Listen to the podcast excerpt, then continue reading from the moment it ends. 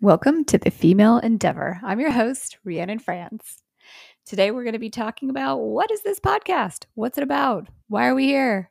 And I hope you join us and follow along.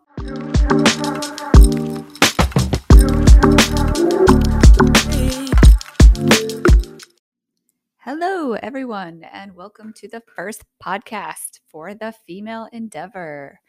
I'm your host, Rhiannon Franz, and I'm excited to be here today. I am really nervous about this. This is something I've talked about doing for years and in various formats. Is this going to be a podcast? Is it going to be a video series?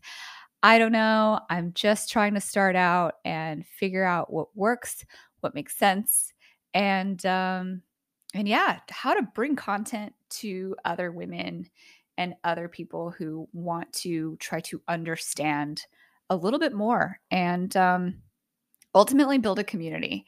I want to talk about everything that encompasses the female strife of politics and career and being a mom and the feeling of endeavoring. You know, I came up with the word because it is like striving, right? Like, as a female, we are striving for more. We are striving for what's next. We are pushing ourselves to be more, do more. And that pressure is debilitating sometimes, you know? It gives us anxiety. It gives us depression. It gives us fear. And, I want to talk about that. I want to talk about why we always feel this sense of pressure, but also how we persevere and how at the end of the day, you know, how do we make sure we look at our success and celebrate it, right? Like the idea of always moving the goalpost where you never feel like you've succeeded.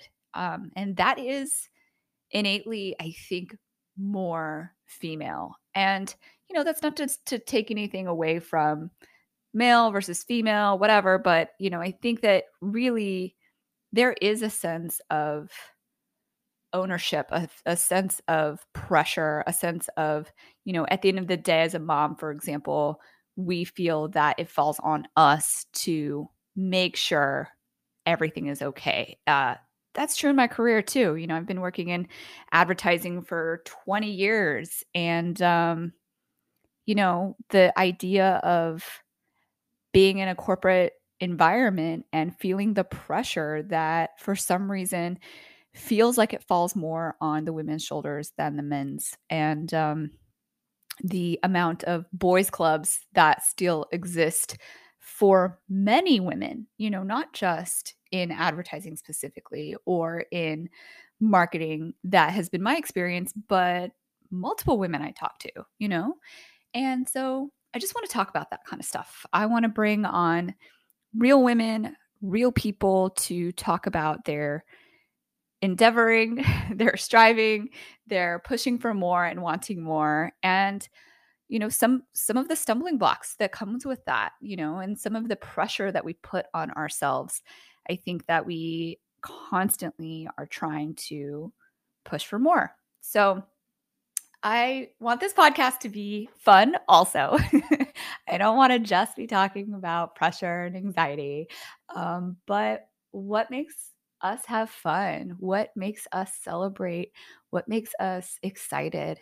And I think if we share that more with each other, we can try to find a way to really reflect back on what our success has been and celebrate it together. So that's another element of this podcast that I want to talk about. So I really hope you join along. I want to talk about, again, career, being a mom, politics, and the idea of what does it mean to be female?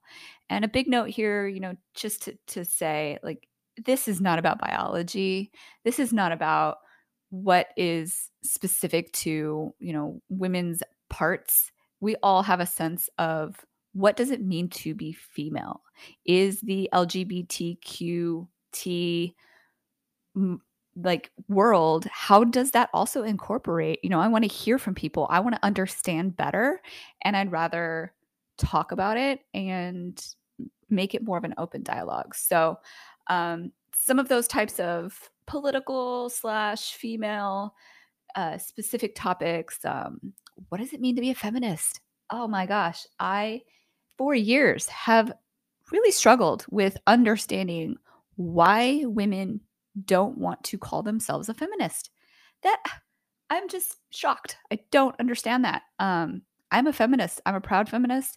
I want to talk about it. I want to talk about why you should be a proud feminist. My husband loves to say, I'm a feminist. You know, that should be a very common word that we all feel comfortable saying. And why do I know so many women specifically who don't feel comfortable calling themselves a feminist? You know, there's just some examples of topics I want to talk about. And ultimately, I also want to talk about Spotify. Putting this on Spotify. Spotify has been in the news. They've been making a lot of shaking things up. And one thing I have heard from the platform specifically is they want to invest in more voices. So I'm hearing this, Spotify. I'm coming at you with female-specific voices and a different perspective. And I hope to reach more people with differing views. So let's see where this goes. And thanks for joining me.